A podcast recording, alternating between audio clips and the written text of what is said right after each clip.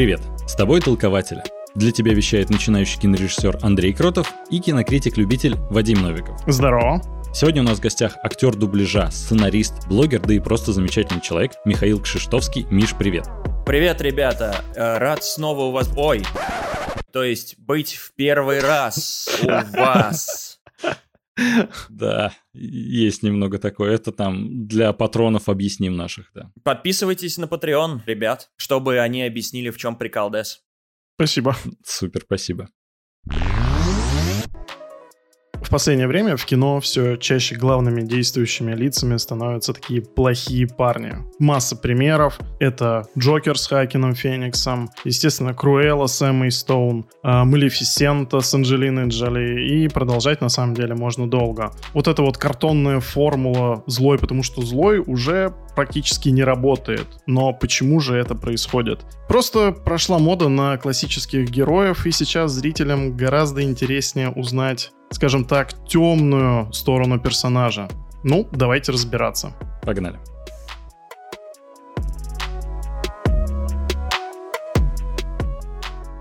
Давайте для начала. В принципе, есть ли вообще тренд на таких антигероев, таких негативных персонажей, или это на самом деле мы додумали? Как мне кажется, то, что, конечно, там вот самый сейчас последний популярный проект это Локи. Понятное дело, что он вроде как антигерой, но перешел на светлую сторону. Ну вот, как вы считаете, вот, Миш, как ты думаешь, есть ли сейчас действительно такой тренд? Надо вообще вспомнить, с чего он начался, если он существует, этот тренд. Он так как-то аккуратненько вошел в киноиндустрию, что даже сложно уловить, когда началась такая вот угу. пляска. Ну смотри, Миш, если вот не лезть на кинопоиск, да, допустим, вот первое, что приходит в голову, вот мы с Андреем обсуждали, ну, таксист, Леон, mm-hmm. там mm-hmm. всякие, допустим, талантливый мистер Рипли. Ну, то есть, по сути в кино они были всегда. Ну да. Просто вот этот тренд, я так понимаю, он связан с тем, то, что у зрителя появилась потребность в реалистичности. И началось это все где-то в нулевые годы, и, наверное, даже, скажем, с HBO, скорее всего, когда вышел «Клан Сопрано», где, собственно, главный герой, ну, это практически злодей. Угу. И угу. я не знаю, как у вас, но у меня на протяжении этого сериала, я его сначала прям практически боготворил, что он такой крутой мужик, семьянин, с недостатками, скажем так. И там была такая эволюция персонажа, что у меня, честно, отношение к нему поменялось настолько, что к концу сериала я просто желал ему смерти. Я понял то, что я разочаровался в тех идеалах, которые он представлял, и... Ну, это просто злодей. Но насколько это круто, какой experience ты от этого получаешь? Да, кстати, Breaking Bad можно еще вспомнить. Отлично. Да. Вообще, я сейчас подумал во время спича, что в играх это чаще встречается такая история, потому mm там GTA, например, взять, да, который с незапамятных времен про грандиозного похитителя автомобилей. В принципе, это всегда была такая привлекательная, что ли, сторона, которая освобождает игрока. У меня есть одна история про Red Dead Redemption 2, но можно ее, наверное, попозже включить. Угу. Начали вспоминать из современных трендовых злодеев. Они все диснеевские, да? Малефисента, Локи. Угу. Кто там еще был? Джокер Хоакина Феникса. Ну да, Джокер это уже, ну не, не ну, диснеевская, но бли, да. близко, ну, да. близко к тому. Всегда, мне кажется, была вот такая какая-то тяга к вот этим вот, не знаю, темным силам, героям, у которых нет такого морального, что ли, компаса. Но при этом они не могут без морального компаса, потому что тогда вот будет именно та история, где ты смотришь и думаешь, я не хочу болеть за злодея. Поэтому это всегда mm-hmm. такая, такой баланс нужно держать между злодейскостью и зрительской любовью. Ну вот да, тут же на самом деле именно сценарно достаточно сложно показать какого-то негативного персонажа, но чтобы зритель проникся к нему какой-то любовью. То есть взять э, из недавних примеров, опять же, Черная пантера, где просто нещадно крадет все внимание Киллмонгер. Опять же, возвращаясь к теме Диснея. Слушайте, э, я, я извиняюсь, просто я вообще до сих пор не понимаю, почему с Киллмонгера все так тащатся, как из Черной пантеры. Поэтому для меня вообще максимально нерелевантный пример, и я даже не смогу его поддержать. Если вы мне как-то объясните, в чем прикол, я буду очень признателен, потому что я... Блх, я не понимаю вообще. Давай я попробую объяснить. Если коротко, ну тут смотри, многих привлек внимание именно Киллмонгер, потому что он, ну, не классический злодей, он не хочет просто, знаешь, кого-то убить там и злой, потому что злой, а тут вроде как, а, знаешь, запрос на справедливость всегда есть ведь у зрителя. Угу. И тут как будто с ним не очень хорошо как бы обошлись, ну, мягко сказать, то, что это вроде там наследник трона, вот все должен занять место, но его что-то там где-то в Нью-Йорке оставили, и он там все гниет, условно говоря. Угу. И как он смог пробиться, это, по сути, как такая, знаешь, история становления героя, который смог вернуть свой трон и вернуться домой. Угу. Но э, поэтому он привлек внимание, как мне кажется, зрителя. Я на самом деле э, сам не очень разделяю тренд вот этой популярности Черной Пантеры. Как по мне, это не самый лучший фильм Марвел. Но там просто такая плоскость немножко меня расистом, а за это могут назвать. Ну, как объяснение... Продолжать я это не буду. Как объяснение вот мотивации героя, наверное, да, я соглашусь с этим. И там был, был такой странный момент, что главный герой вроде как тоже за справедливость, и он проигрывает в бою. Да, да. После этого начинается катавасия с тем, что «А как это я так проиграл?» Не, надо вернуться вообще ему по второму разу Схерали. Ну все, ты обосрался, чувак. Все, до свидания. Чин по чину. По дворовым понятиям ты типа идешь лесом. Нет, вот надо каким-то образом болеть за героя. Нет, пошел в жопу, до свидания мне сам Киллмонгер не, не показался каким-то, ну вот, приятным, что ли, да, то есть он, угу. э, именно от него исходит вайп такой вот, именно злодейскость. Он прав, но он все равно неприятный чувак. Uh-huh, При этом он не сделал, насколько я помню, ничего плохого такого. Насколько я помню, он не был таким вот каким-то плохим правителем, которого люди uh-huh. требовали, чтобы вот не отвернись, Чедвик, спаси нас от этого тирана. Нет, чувак просто по праву получил трон и сел на него и что-то там делал. Ну, давайте так, честно говоря, история у самого Киллмонгера очень плоская. Я бы тоже не сказал, что она интересная. Э, она во многом выезжает за счет того, то, что есть вот этот, опять же, тренд на толерантность, то, что там вот эти вот вставляются слова про то, что наши там предки, которых бросали с кораблей и прочее, прочее. Э, там во многом просто больше давят на жалость, чем на само содержание сюжета, скажем так. Это вот я то, что про Джокера рассказывал в ролике у себя. Получил по жопе за это в комментариях. Ой, это я представляю, это насколько прям руки дрожали, когда выкладывал. Ну ты знал, на что шел. Ну, на самом деле не особо, но такое. Но было, было хуже, было хуже, чем с майором Громом. Ну, Джокер прям... Э, высказывать непопулярное мнение всегда сложно, но нужно, я так считаю. Ну да.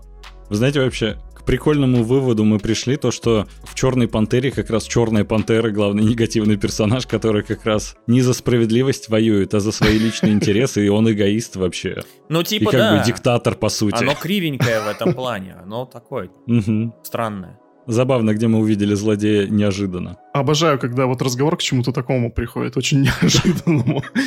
Был э, сериал «Последний человек на земле», который я озвучивал. Угу двуголоску мы делали. И там весь первый сезон главный герой очень такой эгоцентричный мужик. Mm-hmm. Такой прям вот он... Э, все время делает какие-то гадости. Он типа сначала кажется, что он такой брошенный, одинокий чувак, но там появляется девушка в какой-то момент, и он начинает, ну, делать гадости на самом деле. Он очень неприятный. Угу.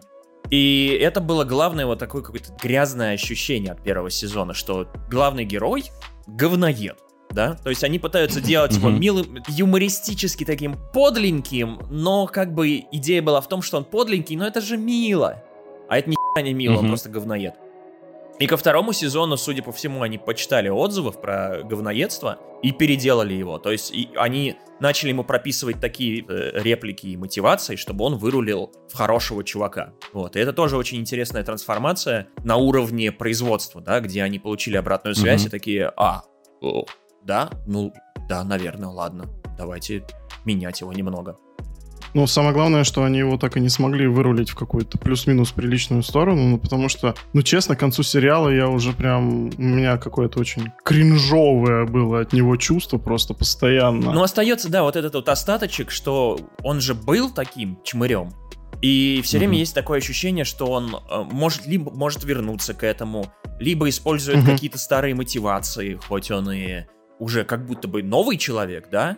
Но поскольку его уже заявили в целом сезоне говноедом, есть ощущение, что это вернется. То есть это так не работает, что вот я теперь другой чувак. Угу. Ты знаешь, обычно антигерои там или злодеи, они проходят такой путь к герою, да, а вот он от антигероя проделал путь к дурачку. Ну, наверное, да, в каком-то смысле. Мне все еще нравился сериал, но я все время ждал от главного героя какой-то подлости все еще такой вот, вот прям говняный какой-то. Да, да, есть такое. Вернемся к теме. Э, вы знаете, вот то, что тренд на плохих парней, как мне кажется, то, что появился в последнее время, на самом деле яркие антигерои, злодеи существовали еще, да, как мы вот упомянули, со времен таксиста и прочее. Но вот знаете, когда именно протагонистом, то есть главным героем стал именно какой-то, ну, условно негативный персонаж, я вот могу вспомнить Декстера, например, когда это серийный маньяк-убийца, но которому ты сопереживаешь. Угу как раз в нулевых, вот, по-моему, начался такой тренд, что больше а, начали пытаться рассказывать историю плохих ребят, больше, наверное, чем даже каких-то позитивных. Вот если вспомнить а, пример сериал «Шерлок», с Бенедиктом Кэмбербэтчем, там же есть Мариарти, который, опять же, нещадно крал все внимание, и как раз когда Мариарти в сериале не стало, то тренд популярности Шерлока начал потихоньку сходить на нет. Там уже и сценаристы принимали какие-то вот странные решения. Внимание зрителя как бы уже уходила от сериала. Вам так не кажется, что вот как бы чуть ли не главным персонажем в Шерлоке был как раз Мариарти? Да. Я бы вот не согласился на самом деле, потому что хоть он и был прикольным персонажем, ну, скорее от актера это все-таки шло, так он угу. выбрал интересную манеру. Мне кажется, главной ошибкой, которую сделали создатели, это то, что они отошли от изначальной схемы детективной и начали делать э, какую-то вот эту вот фан-сервисную дребедень, вот, угу. где уже не чувствуется такого какого-то детективного напряжения, не чувствуется не видно хороших дел, да, вот этих, не, не видно хороших загадок. Начинается какая-то вот игра с этими персонажами и заигрывание вот со своей аудиторией какой-то, да, что понятно с точки зрения там, создателей, но это навредило как бы сериалу, который смотрела изначальная аудитория, которая не пришла смотреть, как там mm-hmm. миленькая э, Бенедикт Камбербэтч напивается или там что у них было, какая-то... Э, ну, вот эти Где все... они там сестру как какую-то это... встретили уже. Ну, какая-то вот чухонь какая-то началась полная. И это уже совсем не про детективную составляющую. Это вот какая-то игра с, со зрителем странная, которую я лично уже не понял. Ну и плюс всякие фантастические моменты, там, типа вот этого отсутствующего стекла. Я уже просто сижу, я фейспалмом уже себе лоб разбил просто. Ну зачем вы это делаете? Ну это, это уже реальная фантастика. Я не совсем понял, какое отсутствующее Ну стекло? помнишь, когда там э, сестра Шерлока, она была да, там да, в камере, и ну, оказалось, как сезоне, она да. там выходила оттуда, а там не было защитного стекла. А, я уже... Мой мозг вычеркнул это да. из памяти. Ну, ну да. видимо, да, потом это прям травмирующие воспоминания. Но вся эта хрень на самом деле понеслась с того момента, как Шерлок умер и чудесным образом воскрес, и как они это все объяснили. Такой, э, я не очень поверил, но ладно, давайте продолжать. Угу. Ну и давайте мы продолжать. В принципе, ребята, как вы думаете, почему вот есть такая ситуация, то что, ну, за плохими ребятами, условно говоря, вот Джокер Хуакина Феникса, Почему за ними интереснее наблюдать? Почему они больше завоевывают внимание зрителя?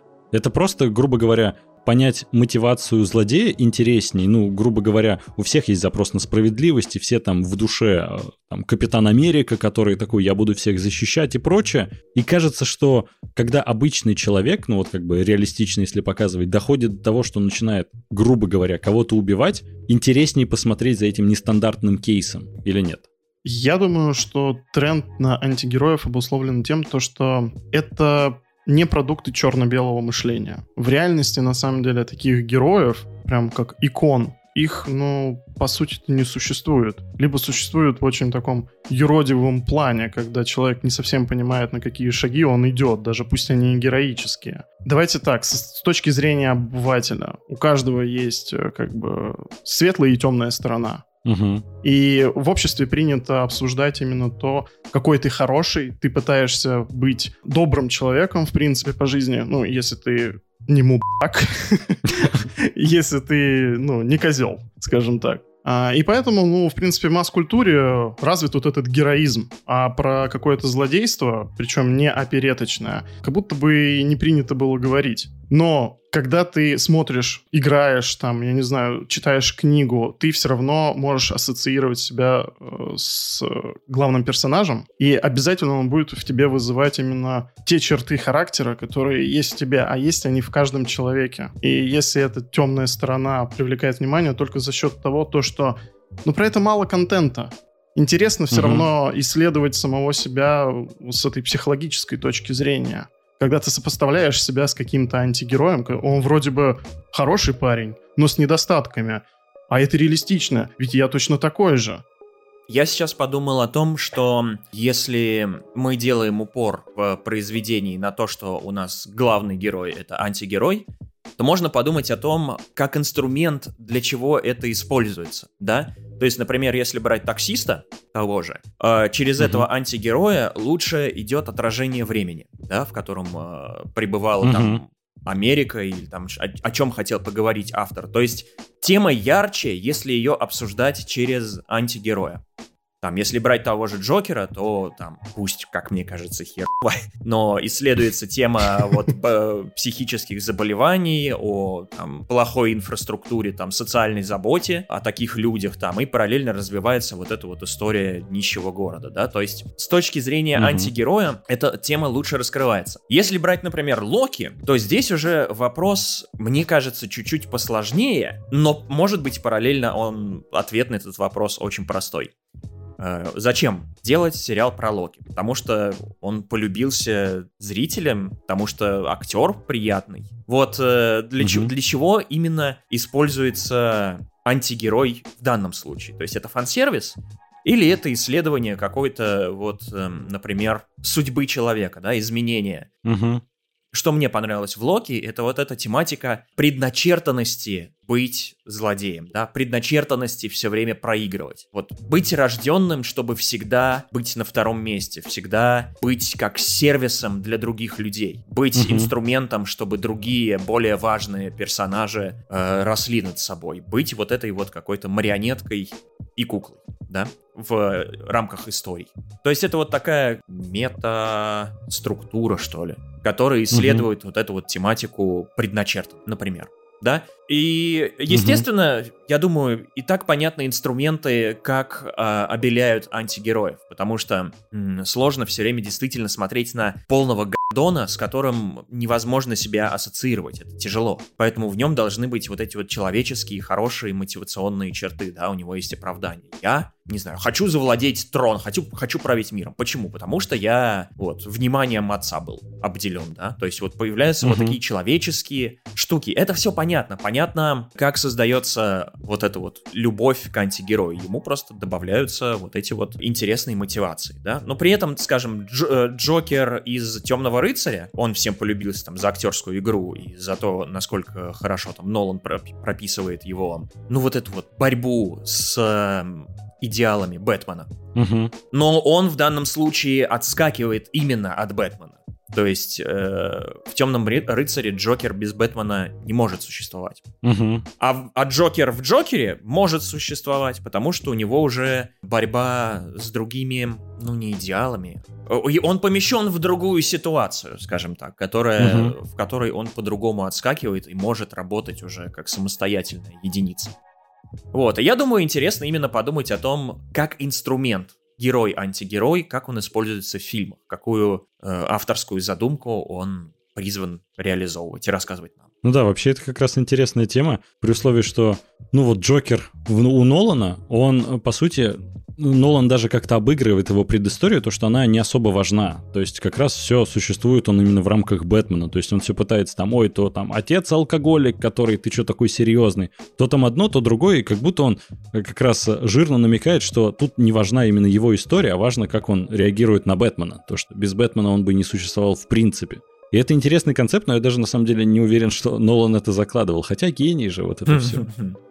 Про Red Dead Redemption 2 я э, вставлю. Угу. Тоже это касается вот инструмента «Зачем так?».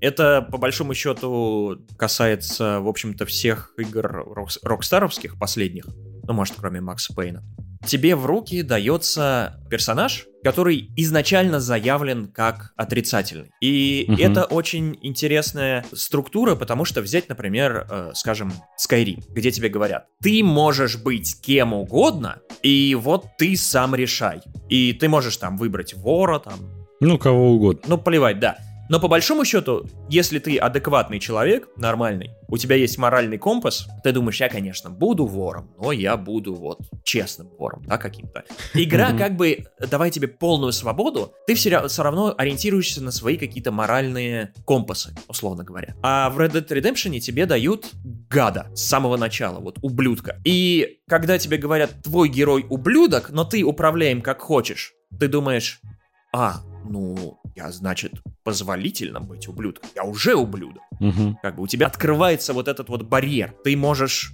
не думать о том, что ты вот переступаешь закон. Ты уже там, ты уже по эту сторону. И я это, об этом подумал, когда была такая миссия, где э, надо было забрать долг у чернокожего мужика с сыном.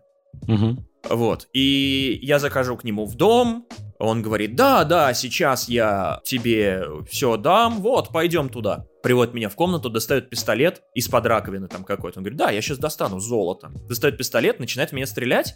Я его убиваю. Вбегает сын его и говорит, ты убил его, моего отца, о боже. Я отомщу тебе, когда-нибудь я отомщу тебе. Я такой подумал, нахуй мне это надо, чтобы он мне когда-нибудь отомстил? Вышиб, и вышиб ему мозги. Вот, потому что я могу это сделать. Потому что пошел он в жопу. Мститель херов. Вот, и, и вот в этот момент я себя поймал на мысли, что ни хера себе. То есть, и у меня еще вот главный герой этот, э, Артур, он типа, угу. блядь, пиздец, мужик выстрелил меня, вот сука, он даже заряжает меня на то, что ситуация, угу. в которой меня пытались через коленку кинуть. И еще этот крысеныш будет мне рассказывать, что он мне когда-нибудь отомстит? Нет, вы ты идешь вместе с батей угу. в могилу. Вот, и я подумал, что это очень интересная вот такая вот штука, что тебе разв... развязывают руки, тебе не говорят «делай, что хочешь», тебе говорят «ты уже ублюдок, делай, что хочешь». Вот. Слушай, ну тут, в принципе, кейс очень интересный. Я еще подумал о том, что, как ты сказал, да, в игровой индустрии чаще дают поиграть за плохих парней, и зачастую такие игры больше привлекают внимание. Например, тот же Manhunt, когда ты играешь за такого прям маньяка, угу. и много поклонников серии, хотя сейчас это, конечно, сложно представить, что такие игры выпустят в 2021 году. Но я вспомнил одну игру, которая тебе вроде старается дать такой же выбор, вот как в Red Dead Redemption 2, но на деле тебя э, просто наебывает. То есть взять Mass Effect, угу. и у тебя вроде, ой, возможность выбора есть, вести себя как хочешь, и ты можешь выбрать, я хороший парень, но буду э, там со всеми любезен, или я хороший парень и буду всем грубить. И в итоге ты все равно всех спасаешь, и концовка одна и та же. И вот э, в этом плане, знаешь, как у, например, Rockstar получается тебе дать действительно свободу, и ты можешь провести там, условно говоря, игровую жизнь, как ты хочешь. Угу. И как вот тот же биовар, который тебе просто иллюзию выбора дают вечно. Ну, э, рокстаровские игры это тоже по большому счету иллюзия выбора, но у них получается вот сделать именно такие хорошие бандитские работы, которые ты втягиваешься. Угу. Ну, Manhunt у них вообще на самом деле был шедевром. Я помню, как я играл ребенком. Господи, как мне это позволили вообще. А, хорошо, что родичи не секли в компах. вот. А, и я просто помню, что там был всегда такой выбор. Там же смысл в том, что это такая, в принципе, стелс игра, и ты подкрадываешься человеку сзади, а, потому что в, в лобовую атаку ты можешь не вывести. Она прям гиперреалистичная, с одной стороны.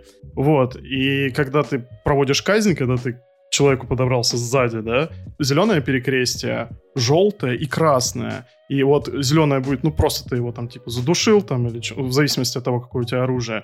Вот, и ультра-хардкорное, когда красное перекрестие, ты там серпом ему вырываешь ребра и все дела.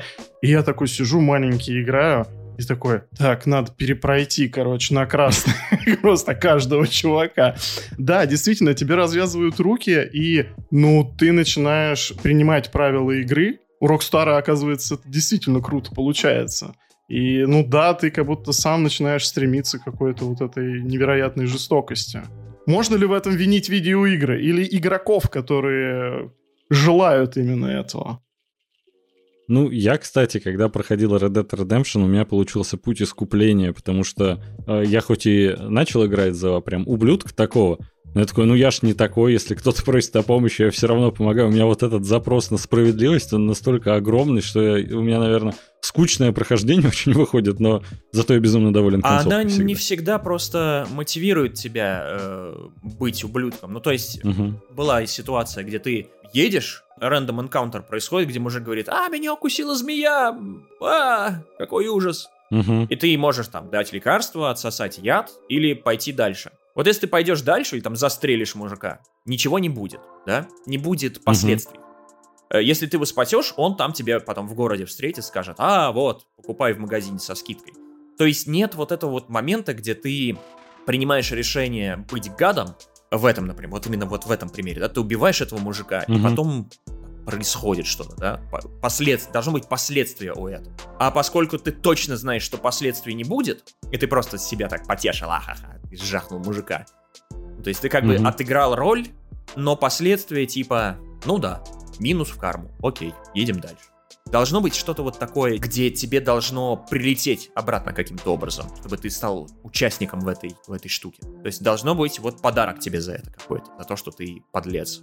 Как раз вспомнил пример еще одного антигероя в сериалах, который сейчас популярен. Ну, сейчас уже, наверное, нет, но пару лет назад был очень. Это Фрэнк Андервуд в «Карточном домике». М, И как очень клево, в первой серии тебе заявляют характер персонажа. Там Я так и не посмотрел.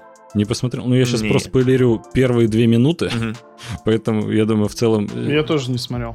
Да. Там очень клево показывают сам характер персонажа. В самой первой серии, в самом начале, он на дороге находит, ну, сбитую собаку. Мгм. И он подходит к ней и поворачивается в камеру и говорит, есть два вида боли. Боль, которую ты можешь перерасти и стать сильнее, и боль бессмысленная. И в этот момент он душит собаку и смотрит в камеру. Мгм. И ты сразу смотришь и понимаешь, это явно очень-очень плохой человек, потому что, ну, вы понимаете, как прикольно эмоциями зрителя управлять, когда, ну, по сути, животное это всегда такой абсолют, с которым никогда нельзя делать ничего плохого, тем более в кино и прочее. И поэтому та же, не знаю, Круэлла, ее клевая идея экранизировать с той точки зрения, чтобы показать ее как положительного героя, потому что, ну, в оригинале она убивала собак для шубы, то есть ее ненавидели все.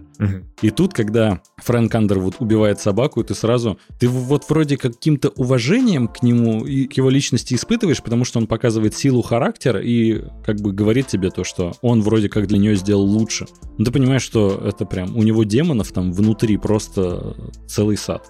Это, кстати, пример негативного персонажа, ну, в качестве протагониста, не Дисней, на удивление. Да. Их не так просто найти, потому что, во-первых, Дисней монополист. Ну и опять же, возвращаясь к инструментарию, зачем это было сделано, я так Мгм. понимаю, что это вот мир политики не может быть э, не для слабохарактерных. Мгм. Это человек, который... э, Я, опять же, не знаю про что там, но я так, по каким-то отрывкам понимаю, что это такой товарищ, который может переступить через что угодно ради того, чтобы э, Мгм.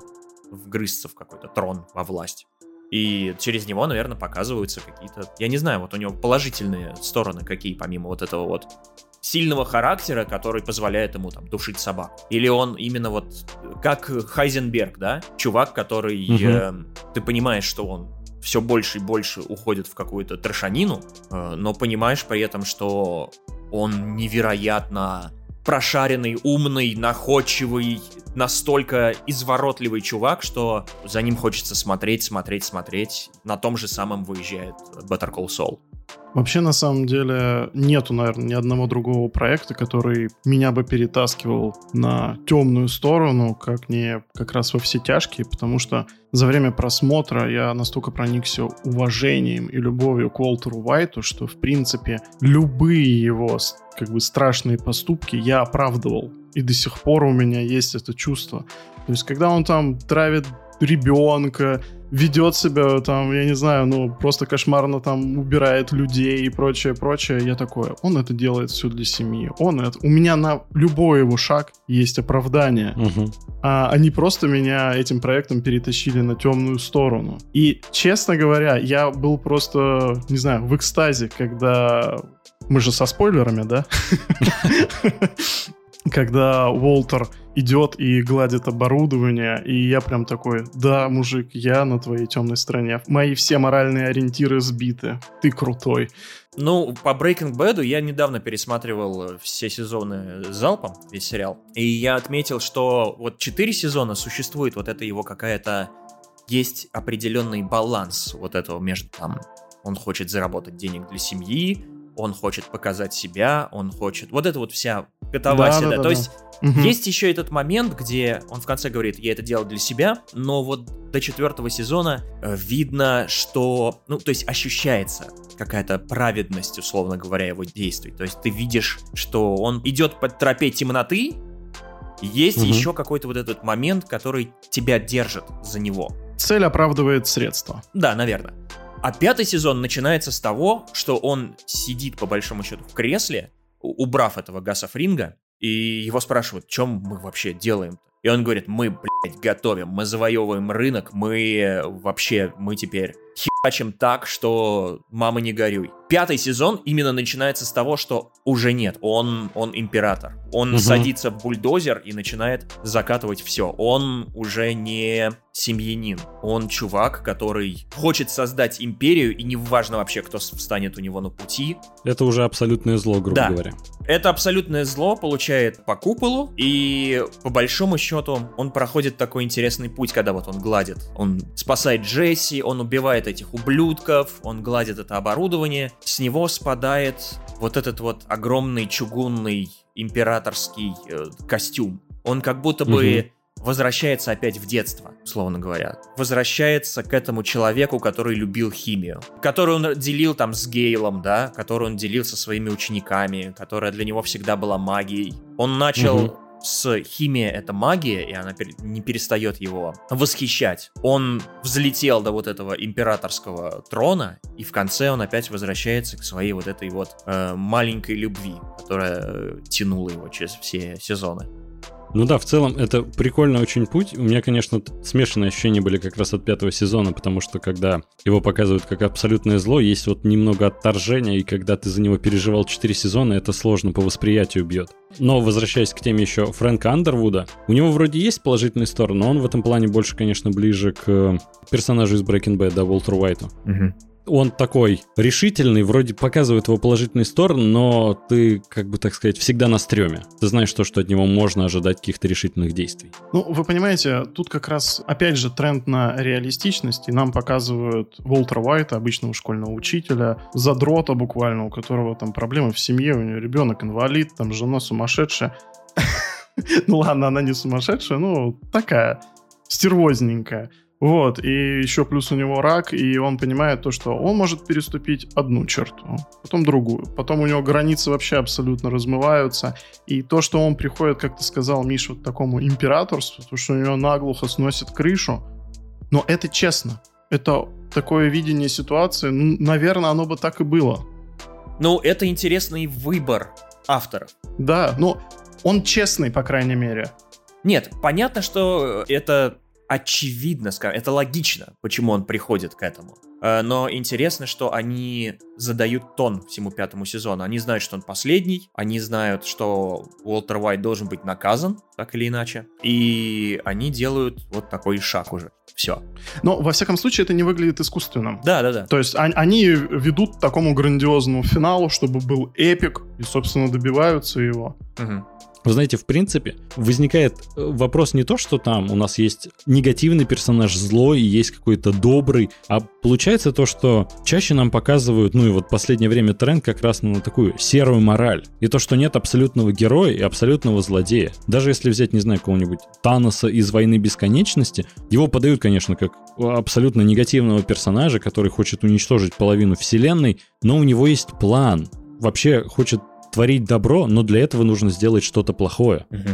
И это очень интересный прецедент, когда на самом деле стираются вот эти границы добра и зла, и даже положительным персонажем, как, не знаю, какой-нибудь Супермен, тот же Зак Снайдер старается ему добавить какую-то негативную сторону, когда Супермен, по сути, это ну, практически тот же Иисус, который творит только добро. И тут Снайдер такой добавляет его вот в Бэтмен против Супермена, что тебе нужно убить Бэтмена. Но чтобы спасти мать, и он летит такой, ну, видимо, в этом городе всем суждено стать злодеями.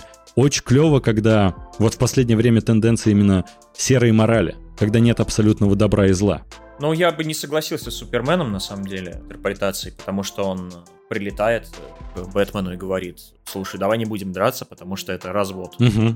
А Бэтмен такой, нет, давай драться. Угу. И там нет вот этого столкновения мнений. Там просто...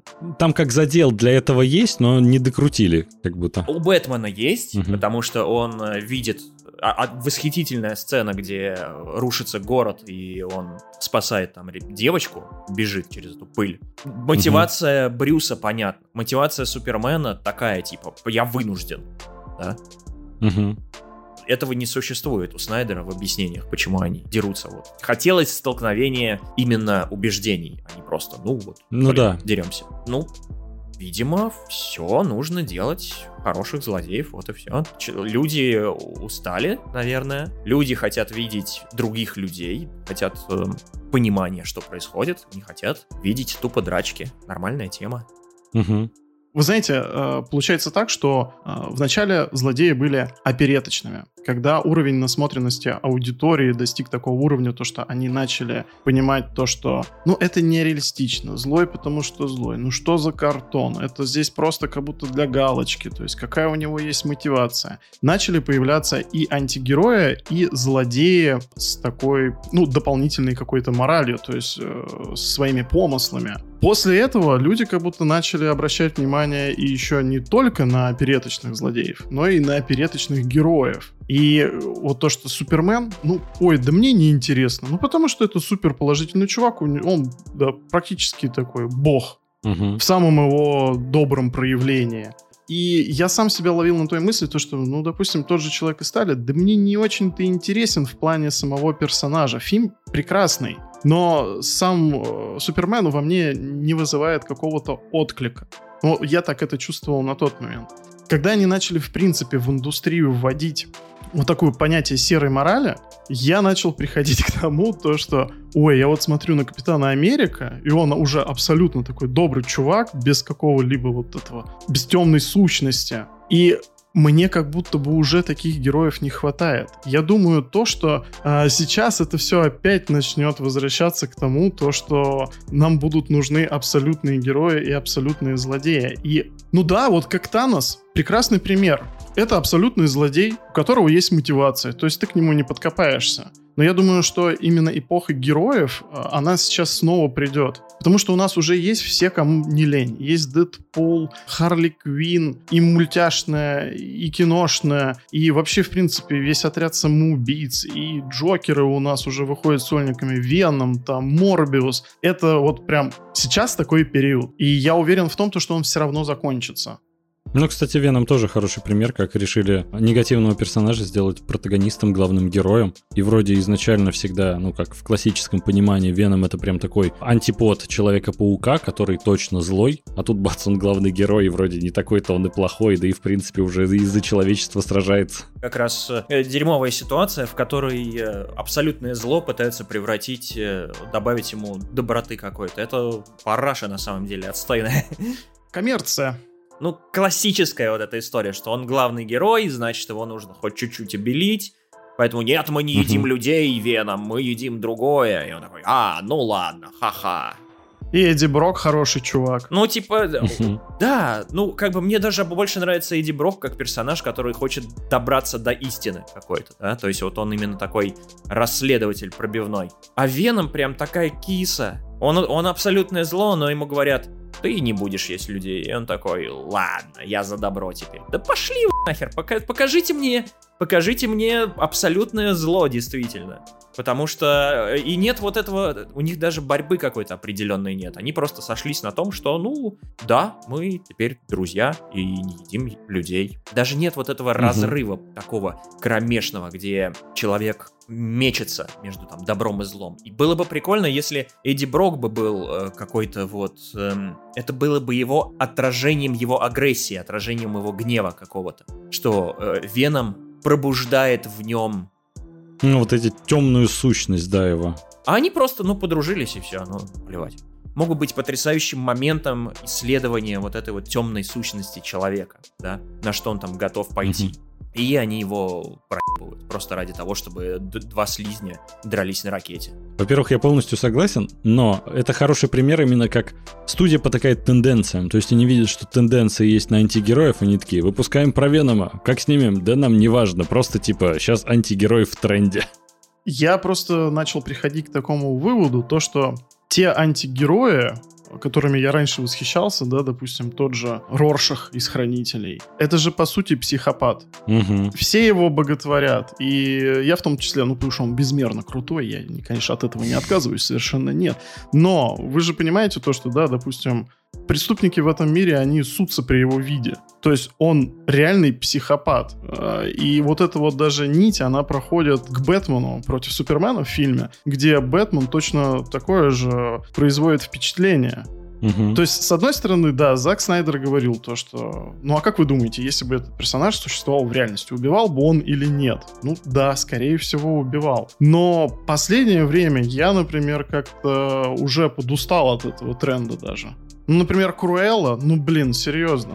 Не, мне на самом деле как раз нравится, когда стараются взять негативного персонажа из истории и написать ему какой-то или приквел, или продолжение, где ты начнешь ему сопереживать. То есть не обязательно его делать, опять же, каким-то абсолютным героем. Вот, например, тот же Локи. У него есть там, да, и противоречие как раз то, что вроде ему предначертано быть злым, но может он и не будет злым, и вот это все. За этим интересно наблюдать, нежели за тем, что просто, не знаю, обычное становление героя, как чувак из обычного стал наконец-то борцом за справедливость. Вот от этого я прям уже вот не могу, переел. Вот я не хочу нового сольника про Капитана Америку, потому что вот, например, в последнем его сольнике, тот же противостояние, Барон Зема ведь крадет все внимание, потому что у него гораздо интереснее история, у него как раз немного ну не то что сбит моральный компас, но он просто старается чтобы в его глазах восторжествовала справедливость и заставить зрителя сопереживать такому герою, мне кажется, интереснее, как минимум, необычней, потому что стандартные истории прям уже поднадоели. Ну, просто в таких историях, как Круэлла, я вижу, ну, вот только коммерцию и все. Потому что ну, есть все равно вот эта болезнь, то, что мы будем делать десятки сиквелов, приквелов, мы будем делать спин лишь бы отталкиваться от какой-то популярной франшизы, чтобы уже изначально обеспечить себе рекламу. Я просто вижу в этом гораздо больше желания собрать бабла, нежели сделать какой-то качественный продукт. Я не говорю, что они все плохие, я говорю о том, то, что но ну, это не слишком-то честно. Мне еще кажется, что рынок перенасыщен, потому что я вот недавно читал статью, в которой написано, что Дисней до конца года выпустит там еще шесть каких-то сериалов и фильмов, там Звездные войны, вот это вот э, Марвеловское барахло, там вот If, вот эта вся история. Угу. Я думаю, это же слишком много инфоповодов. Ну, то есть, это настолько много грандиозных проектов, что они начинают давить. Да. Э, в окружении каких-то высоких небоскребов на узенькой улочке. И они все закрывают. Все видение, все зрение, весь обзор. То есть это куча mm-hmm. прям вот этих вот столпов по Звездным войнам, там эти супергерои, потом DC еще выпускает про своих супергероев. И это прям, ну, голова пухнет уже в какой-то момент. И, да, там, диснеевские эти злодеи, они там их переделывают. Русалочка там э, Белоснежку объявили. Ну остановитесь, горшочек не вари. По большому счету, очень сложно рассказывать именно новые уникальные истории. Еще в таком потоке вот этих вот одиозных проектов теряется необходимость во всем этом. То есть теряется какой-то смысл того, что это все выходит. Миш, но с другой стороны, если не кривить душой, но для нас-то это хорошо. Да, да, да, конечно же. Просто, ну, тяжеловато становится. Вот. Ну, просто, знаешь, бывают такие недели, там, типа, ой, надо бы новинки выпустить, а вот ничего не было. Да, вот, допустим, как 20 год. То есть было очень сложновато что-то вот выцепливать такого именно, что в тренде. Угу. А сейчас прям изобилие, да, отлично. Но я тебя понимаю, конечно, да, к сожалению, опять же, вот деньги в этом плане побеждают, они перенасыщают рынок. Если бы они работали на качество, то было бы, конечно, гораздо лучше. Не, они могут быть 20 раз качественные, тот же Локи, да? Но в таком потоке это прям... Ну, знаешь, Локи как бы это тоже, если его рассматривать отдельно, да, очень качественный проект. Если его рассматривать как вот э, вместе с Ван Division и Сокол и Зимний Солдат, то это три проекта, только один из которых, ну, действительно хорош. Угу. Ну, потому что мне лично Ван Division и Сокол и Зимний Солдат, ну, прям я, честно, еле досмотрел. Я вот Ван Division еле досмотрел, потому что там э, оно очень какое-то вот комиксное совсем начинается. То есть там неинтересные второстепенные вот эти вот ребята, которые все время бегают и пытаются выяснить, что там за купол, там вот эта девочка-программист, там угу. полицейский. кто-то еще там был, э, какие-то вот комиксные клоуны бегают. Ой, ой, все, я не понимаю, это поле, из чего оно сделано? Ванда делает поле, все в 60-х. И э, вот эта вот э, химия Ванды и Вижена, которая не существует по большому счету. И она существует вот в рамках вот этих вот интерпретаций, да, у них там вот есть эта комичная связь. И потом ты думаешь, это уйдет mm-hmm. в какой-то психологизм, да, то, что Вижен каким бы смешным он в кадре не был, краснолицый мужик, который ходит в британской одежке. Очень смешно. Я вообще не представляю, каким образом они не ржут на площадке, но это... Он робот, он ходит вот в этих вот э, бати... батиных одеждах, и потом они злятся на друг, друг на друга, и он летает, и они в воздухе. Ты не такая, нет, ты не такой. И они висят в воздухе, и он в этом костюме идиотском. И она вертит своими руками, мол, типа магия у нее. Но на съемочной площадке она просто делает руками по-дебильному. Да, да, И потом ведьма появляется, и ты такой, чего? Какая еще ведьма? Я ведьма? А потом выясняется, вампиры еще есть. И они просто начинают накидывать, типа, мультивселенные, ведьмы, вампиры. Следите за всем. У нас есть все. Это как э, магазин э, тысячи мелочей. Хотите, хотите просто военщины, держите солдата. Хотите ведьму, держите, блин, WandaVision. Такой, чего? Ну, может, вы как-то, ну, типа, прикольно, но это же одна вселенная. А, чего? И там ведьмы реально, они стоят, типа, они стоят, там шабаш у них какой-то, они выполняют ритуал. И я ржал, как мразота просто на этом. Ведьмы? Серьезно? Ладно, плевать, поехали. Ты знаешь, мне вообще очень нравится концепт в этом сериале, э, в том плане, что у Марвел всегда ведь э, противник — это зеркальное отражение героя. Ну тут они дошли до абсолюта, когда Вижен дерется с Виженом. Я такой, ну... И причем они так показывают... Ближе уже быть не может. Ближен. Они показывают этого э, белого Вижена в предыдущей типа серии, и потом он появляется на одну серию, и как он борется с этим обычный Вижен с белым Виженом. Вижен, ты хороший, я тебя перепрограммирую. И он такой, а, ну да, я хороший. Я полетел творить добро, пока! И теперь он альбинос. О, это вообще... Вижен. Отпустите уже Вижена, нахер, это самый дебильный герой. Все, хватит, пожалуйста. Вот концепт у сериала-то, в принципе, был прикольный, но, блин, угу. Вот эта вся концовка. Завязка, да, то, что что происходит, это какая-то психологическая драма.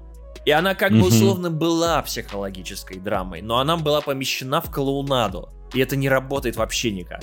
Ну и вот да, на самом деле за первые полгода 21 года вышло три таких крупных, крупнобюджетных сериала от крупной студии и прочее.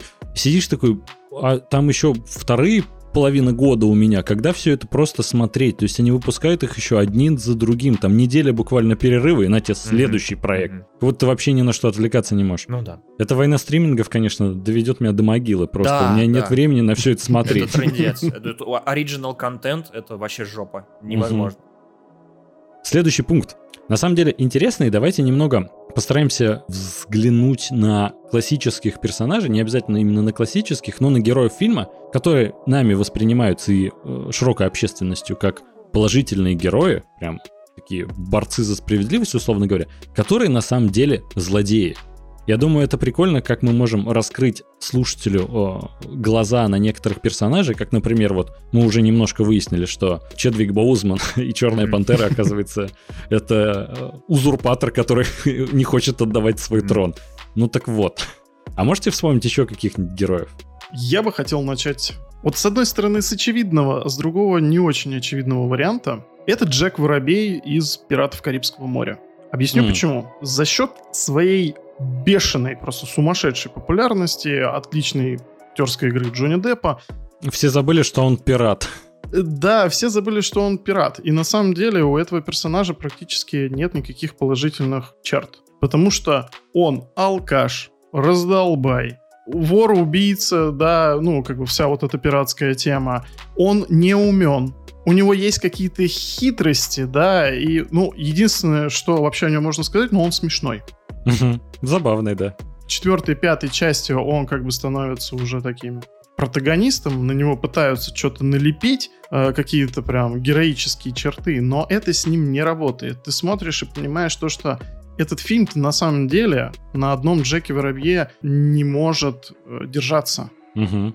Там вставить его кому-то в пример, ну это по сути глупо. Он уже в пятой части становится практически, там, я не знаю, супергероем, когда там вот он едет на этой колеснице, там все взрывается, он там супер мужик, там перетрахал весь остров. Э, и ну что-то ты это смотришь и такой, а это вообще тот Джек Воробей или нет, которого ты полюбил? И вот да, но это, по сути, это не герой. Ну, злодеем его, конечно, тоже не, не назвать, но это, мне кажется, прям прекрасный пример именно антигероя. Слушай, ну он ведь на самом деле э, вечно пытался всех обмануть, э, все для личной наживы. Он прям, ну, злодей. Он не пытается кого-то намеренно убить, например, но для него главное это личное богатство. Слушай, но в нем нет жестокости. Ну, относительно. Он же пират. Ну, вот видишь, да, плавает вот это все. Ну, просто это все в такой дураковатой обертке, что не знаю. Назвать его злодеем мне сложно, например. Ну вот я могу из примеров вспомнить. Это прям герой, которого все любят, но который на самом деле очень негативный персонаж. Это, возвращаясь опять же к теме игр, из Last of Us Джоэл. Mm. У которого просто стоял выбор, который стоит перед многими героями в кино, когда ты можешь спасти человечество, или спасти только одного человека и тем самым погубить человечество. Спаси одного. Да, причем когда он... Да, Внезапная отличная отсылка, отсылка к Уидону, да, где не просили. Ну вот. И Джоэл-то выбирает то, что ему насрать на самом деле на человечество, на все спасение. Он не хочет просто потерять еще раз дочь, вот новую, которую он приобрел недавно. Он не хочет ее потерять. Это абсолютно эгоистичный поступок, который все воспринимают как, эх, этот мужик все-таки спас нашу Элли. Так он человечество погубил. Об этом практически вся вторая часть. То, что, ну ладно, на фоне. Это второстепенная арка, как на самом деле Элли переживает то, что она-то жива, это с ней все хорошо, но он убил даже врача единственного, который может спасти человечество. Понимаете, он убил все человечество ради себя. Это ну, что, если не злодейский поступок? Даже Танос убил половину. Ну, слушай, Андрюх, он все равно находился в очень сложной ситуации. И если бы с ним... Не надо его защищать. Uh, я, нет, я буду его защищать. Я не могу утверждать то, что это прям стопроцентно плохой поступок.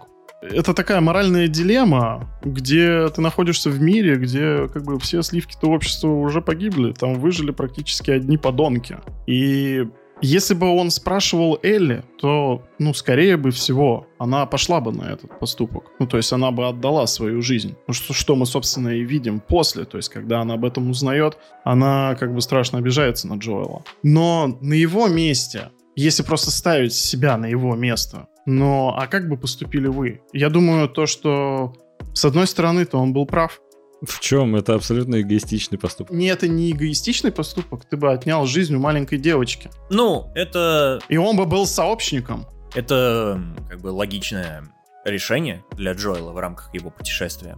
Но в этом, как бы, в этом и смысл. Это открыто для вашей интерпретации. Здесь не важно, по большому счету, правильно он сделал или неправильно вот в нашем, в контексте нашего общения. Угу. Вот это кто как видит, так оно и влияет на человека оно в любом случае затрагивает. Либо ты его поддерживаешь и поддерживаешь вот это вот э, его желание вернуться к дочери, вернуть дочь. Либо, угу. ну, осуждаешь. Он раньше был жестоким человеком. И он и передал это Элли, по большому счету, вот эту вот э, агрессивную манеру пробиваться вперед. Вот знаете, просто я, естественно, для меня Джоэл тоже герой, но если смотреть чисто на факты, так же, как мы посмотрели на Черную Пантеру, и чисто, ну вот, с логичной точки зрения выходит, что Черная Пантера, сам Чедвик Боузнан, узурпатор трона, который не хочет его отдавать. И точно так же выходит, что Джоэл на самом деле, конечно, там можно принимать или не принимать его сторону, но он эгоист, который уничтожил человечество буквально. Я вспомнил, где герой — это злодей, и я вспомнил, где злодей — это герой. О, давай. А, где э, герой — это злодей, это Большой Лебовский, а злодеем является Уолтер Собчак. Чувак — это человек, который плывет по течению, и ему комфортно. Он пьет белый русский, никуда не влезает, играет в боулинг, иногда хочет э, срубить баблишко, да, угу. потому что всегда баблишко нужно. Вот, он уверенный довольно в себе чувак, но просто ему, он человый, ему по барабану. А Уолтер все время на своей вот этой вот взрывной агрессивности и таких вот поступках не слишком продуманных, он все время толкает чувака на какую-то вот, какую-то передрягу. Он все время является вот этим вот катализатором для его проблем.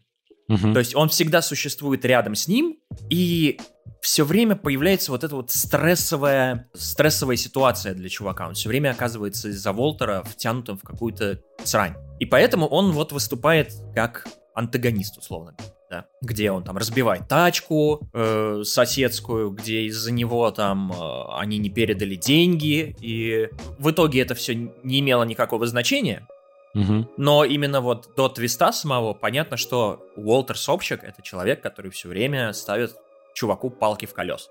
Угу. Вот такая у меня версия. Неожиданно, кстати, никогда не смотрел на этого персонажа под таким углом. Прикольно. Плюсую, да. Вот. А злодей, который на самом деле является героем, я уже, по-моему, где-то рассказывал эту историю, это Безумный Макс Дорога Ярости. То есть существует вот такой вот город, uh вокруг которого нет ни вообще. То есть это ебучая пустыня, в которой там убивают людей. И есть город, в котором есть вода. Там это подают как проблему, что выходит этот хуйлан и говорит, вот я сейчас дам вам воду. Открывает кран, и люди наполняют там э, свои эти бидоны водой. Угу. У чувака в городе вода. Он, он каким-то образом сделал так, что существует какая-то социальная вот эта вот инфраструктура. Угу. Посреди нихуя. единственное, что он делает э, в рамках вот этого вот безумия, которое творится так или иначе, они уже вот в этой ситуации, не с чем сравнивать, по большому счету. Нет какого-то другого оазиса, к которому можно было стремиться, да, нет условной Америки, в которой, по, о которой все мечтают. Вот, там демократия, там президенты uh-huh. сменяются, да. Есть вот это вот место, в котором есть мужик, который дал людям воду. И единственное, что он делает, это шпилит, шпилит девушек, чтобы они там ему рожали. По-моему, да, в этом была какая-то да, история, да, да, да, да, да. Что он их шпилил, и это было им не очень приятно, и поэтому пошел он в жопу. Вы видели, что вокруг происходит вообще? Это самая меньшая проблема, которая вас должна беспокоить что какой-то мужик шпилит девушек, и поэтому надо все разнести и, э, и перевернуть с ног на голову. Миш, ты знаешь, к какому э, варианту ты меня еще подтолкнул? Ну-ка. Э, это Ниган из «Ходячих мертвецов». Ой, я их забросил смотреть в какой-то момент. И правильно сделал. Я просто, ну, как бы, наши слушатели знают, я больной с темой зомби. Как mm-hmm. бы, я смотрю все, вообще все, mm-hmm. как бы, все, что выходит. Пожалуйста, присылайте, я буду смотреть. А, Он смотрел вот, «Зомби-бобры» и... и говорит, что это отличное кино. Это очень хороший фильм. «Бобры-зомби» очень смешной и классный фильм. Я всем советую. Э, не благодарите за наводку. И не собирайтесь, если честно. Миш, рекомендую. Я в ответ рекомендую, я в ответ рекомендую посмотреть э, фильм э, Шьямалана, который сейчас выходит под названием «Время». Это вот типичный фильм Шьямалана, типичный его помой идиотский. Вот если вы знаете Шьямалана по его обычной вот этой вот схеме, которую он все время строит, Uh-huh. Вот типичный его, вот, вот типичный шьямалановский фильм. Он снят вот ровно точно так же, по его обычной ублюдской, неинтересной, тупорогой схеме. Плохие диалоги, очень странно, отвратительно снято, очень э, странные персонажи uh-huh. и твист в конце, где ты такой, окей, ладно, ты попытался. Да, вчера, по-моему, как раз э, эмбарго спало и начали публиковать отзывы кинокритики, и многие как раз... У него рейтинг, по-моему, сейчас на томатах то ли 50, то ли 40 из 100. Надо посмотреть. Блин, ну Шималан на самом деле последнее время-то в принципе всегда собирает плохие отзывы критиков. Да, но у него был фильм э, «Визит». О, кстати, прикольный. Фильм прикольный. «Визит» вообще классный. Я не понимаю, почему он это не снимает. Слушай, ну я бы сказал, что он тоже там работает по своей стандартной схеме, да, и особенно вот этот жирный твист в конце. Да, но оно хотя бы забавное. Да, слушай, ты знаешь, ну, мне на самом деле еще очень нравится его проект. Он вместе с Apple делает, я не знаю, он шоураннер, продюсер. По-моему, он режиссер первого эпизода. Это сериал, да. А, у нас э, называют «Дом с прислугой». Угу. Сервант. Очень такой интересный атмосферный проект. Я второй сезон еще не смотрел, но прям первый мне зашел. Отлично. Mm. У меня, кстати, есть прям, Миш, подтверждение твоей версии про, ну, как интерпретации как раз а, насчет Безумного Макса. Там ведь угу. все путешествие Безумного Макса, то, что они а, едут на другой оазис и понимают, что другого оазиса не существует. Ну, все да. уже давно рухнуло, есть только один чувак, который организовал стабильность. Ну, типа как того. Страшно это не звучало. Если бы, да, было показано как-то, что существует то, с чем сравнивать, да? А так существует, ну, вот такой социум да. есть. Как вы хотите его улучшить? Каким образом, ну, типа, спасение девушек от этого насильника угу. э, исправится? Ну, хорошо, ну вот спасли вы их. Ну, хорошо. И... Я еще, знаешь, думаю, в конце фильма, когда пустили воду и все в воде купаются, я такой, это типа пять минут радости, а потом они все вот в той же пустыне находятся. Это ну, типа да, то есть провал. это какая-то визуально потрясающий фильм, но угу. по сути какая-то билибердистика на самом деле. Но угу. визуально, да, он прям бомба. Это да. Угу. Ну вот, кстати, Вадим с Ниганом тоже хороший пример. Я еще когда сам смотрел «Ходячих», пока еще не забросил, а, я все и думал, там, когда показывают у Нигана, есть четкая инфраструктура, у них там дохрена ресурсов, у них все обеспечены, не голодные, их вопрос зомби вообще в последнюю очередь колышет. Я все думал, а чем они плохие-то? Ну да, слушай, они в основном еще, конечно, выступают как и ракетиры, которые там доят близлежащие поселения. Но я так понимаю, что если бы у этих поселений с кем-то случился конфликт, то армия Нигана бы как бы защищала их. Угу. И плюс там даже если уж брать конкретно там, он насильник, да, а там э, есть прям Ниган такой из серии, это как бы люди хотят продаваться, типа, за какие-то блага, типа, я никого насильно ничего не заставляю делать. И весь его гарем состоит из тех, кто, ну, просто, грубо говоря, согласился. Он не то чтобы там не давал им выбора, я вспомнил из свежего, о чем я в ролике у себя рассказывал. Атака титанов. Mm-hmm. Атака титанов. Так. Смотрели? Я нет. А я смотрел. А, короче говоря, то, о чем я рассказывал у себя в видосе, подписывайтесь на мой канал на ютубе. Обязательно. Атака титанов, все три сезона. Главный герой Эрен, Эрен Ега. А, он вот такой вот типичный мальчик, который э, стремится к тому, чтобы стать сильнее и убить титанов, да? Вот угу. я стану сильнее, я их всех убью. Это вот типичный троп анимешного такого вот, я не знаю, сёнэн, по-моему, этот жанр называется, где он там тренируется и все время становится сильнее, сильнее, сильнее, сильнее. И он хочет там отомстить за родителей, э, хочет победить этих титанов. И четвертый сезон начинается с того, что это вообще уже другая история. Это вот там про нацистов, про евреев аллюзия. Вот эта вот вся mm хрень. Это уже спустя какое-то время происходит. То есть это третий сезон и четвертый сезон. Это несколько лет разбито. Ребята, предупреждаем о спойлерах. Если не смотрели, просто чуть промотайте вперед. Да. И в своем желании победить всех титанов он превращается в террориста. Такого человека, который готов переступить через все, что угодно, чтобы добиться вот этой своей цели. Угу. То есть у него немного смещается вот с этого вот «я убью всех титанов» к тому, что я, я не знаю, я заминирую весь город, я убью всех, кто был причастен к тому, что с нами делали, я перережу там глотки кому угодно, я там сделаю план, который перевернет весь город там с ног на голову, там. Он превращается вот в такого радикала, который, э, ну реально, может просто убить всех. И это очень-очень клевая трансформация, которую не ожидаешь. Вот от такого мальчика-юнца, который я, я стану сильнее, я всех победю. Угу. До вот такого вот радикального молодого человека, э, у которого нету никаких компромиссов.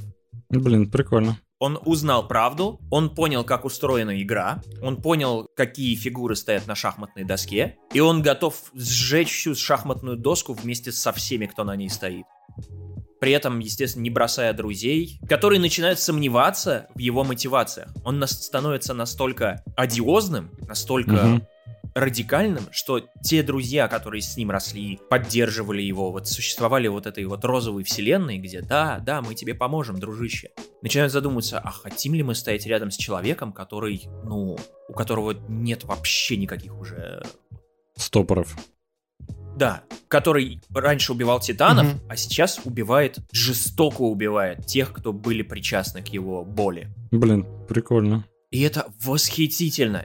В целом, очень клевый концепт. Мы уже обсудили то, что и антигерои, и злодеи, в принципе, привлекают много внимания. И вот сейчас в последнее время есть тренд, то, что и Круэллу экранизировали, и э, того же Джокера с Хоакином Фениксом сделали, который больше привлекает внимание и любовь зрителей. А вот мне бы очень хотелось увидеть историю со стороны, ну вот, грубо говоря, если взять классическую историю и с другой стороны на нее посмотреть, ну историю с Шрама из Короля Льва. То есть было бы прикольно увидеть, как ее могут переиначить, как могут оправдать все, что он сделал, убил брата и прочее, там, сделал племянника сиротой и так далее.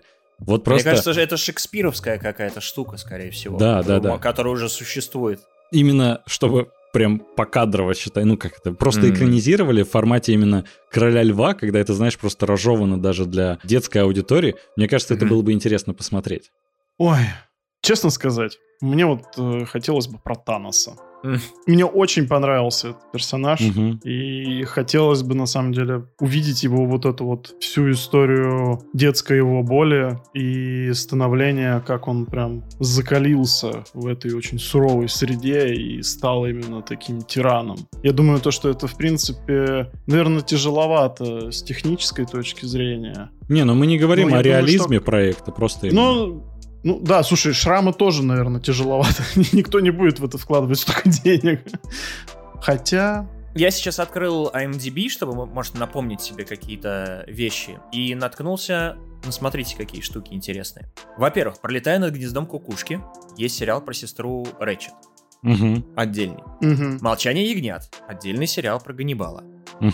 А, сейчас, сейчас, сейчас. Э, Па-па-па-па-па-пам. Психа. Про мальчика есть сериал. Он называется...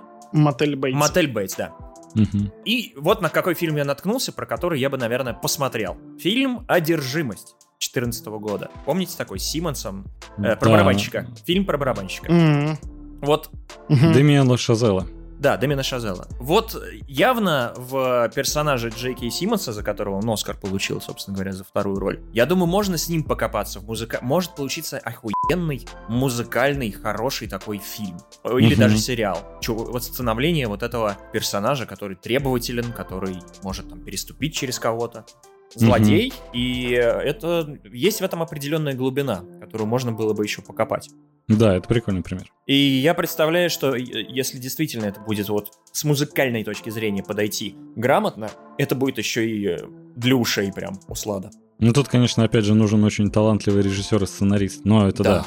да. Это так, условность. Прикольная, да, интересная точка зрения. Вы знаете, по поводу становления как бы из героя, там, антигероя, злодея, прикольно фантазировать, что могло бы быть, но на самом деле есть просто прекрасный пример от Джорджа Лукаса. Его «Звездные войны» и угу. история становления Дарта Вейдера. Да, кстати. Блин, ну честно, есть там, конечно, много минусов, но это все равно, это культовое кино. И, честно говоря, история именно Энакина Скайуокера, ну я считаю, что она прям великолепна.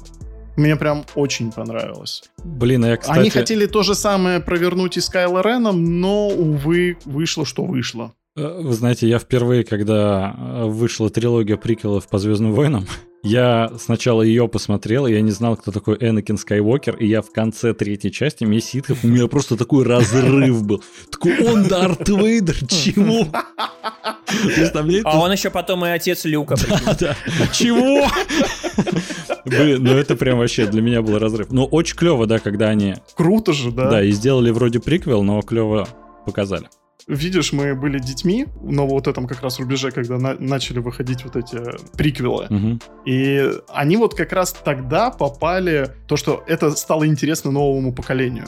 Угу. То, что там показывали 70-е, там 80-е. То есть, хлоп, мы попались на эту удочку, стали там, допустим, фанатами Звездных войн, да, и вот они точно так же, это вот, считай, через 20 лет пытались провернуть с новой трилогией. И вот я думаю, что, ну вот в этот раз у них, наверное, не получилось. Ну, зато «Мандалорец» отличный сериал. Ну, а трилогия новая, это, конечно, там были интересные решения, но настолько, типа, их нужно да, выцеплять из общей да. массы, что это прям мне очень понравился персонаж, э, как его зовут, актера. Кайла Рена? Кайла Рена, Адам, Адам, Драйвер, Драйвер. да. Вот а, а, на самом деле трилогия, последняя трилогия Звездных войн, она про э, Кайла Рена вся. Вообще, по большому счету, насрать на других. Она про него. Мгм. Не про эту, не про Рей, которая там просто стала джедайкой, узнала там про своих родителей. Она про Кайла Рена, и мне больше вот все ч- чехвостят... А, я у Дани на подкасте про это рассказывал уже, э, у Поперечного. Про то, что второй фильм, который снял Райан Джонсон, он на самом деле вот по сюжету самый классный для именно Мгм. для Кайла Рена. Вот, он именно его развивает. Он, он действительно чухонный во многих местах, но э, он переворачивает вот этот вот момент, Мгм. что он на самом деле тоже герой. Он такой э, Зука из э, Аватара, из Повелитель стихий. Он э, идет э, к какой-то абсолютной власти, полному контролю над собой, полностью принять вот эту свою силу, узнать ее. Он был э, предан, и Мгм. поэтому у него есть травма, у него есть боль. Ему не к кому обратиться, и он чувствует вот эти гены э, злодейства в себе, да. Мгм. То есть в нем есть вот это вот э, разрыв туда-сюда, он не понимает, кто он на самом деле. И больше становится понятно убийство, когда он убивает отца, Мгм. он говорит спасибо отцу Ха- Ха- Ха- Хану Соло. Ахаха, Хан Соло. Он говорит ему спасибо, что значит, что отец разрешил ему убить себя. И он таким образом переступает через еще одну черту на пути к темной силе, темной стороне. То есть его туда тянет, как бы, вот эта вот кровь, ее никуда не, как бы, не убежать, да, то есть его все равно разрывает туда-сюда. Вторая часть именно как раз показывает вот эту вот его разрыв. Мгм. То есть первая часть темная сила, вторая часть метание, третья часть осознание, да, принятие себя. Ну, третье это... Третья прекрасно снята. Я смотрел в IMAX, это, это так красиво. С этим не спорю. Это так здорово, это такие локации, это так визуально потрясающе. Я, я редко восторгаюсь такими вот графенистыми фильмами, которые создают вот. Потому что она уже приелась, ты видишь, вс- видел все это, ты видел это много раз. Не удивить. Да, и тут удивительным образом прямо оно все такое. Какие-то заброшенные корабли огромные, вот это вот море какое-то создает вот это пространство, что ли. Очень клево. Вот эта вот передача атмосферы очень здорово. Потрясающе. Не, визуально фильм выглядит вообще шикарно. Просто, ну, с сюжетом там, конечно, вот с историей, сюжетной аркой Рэй, это...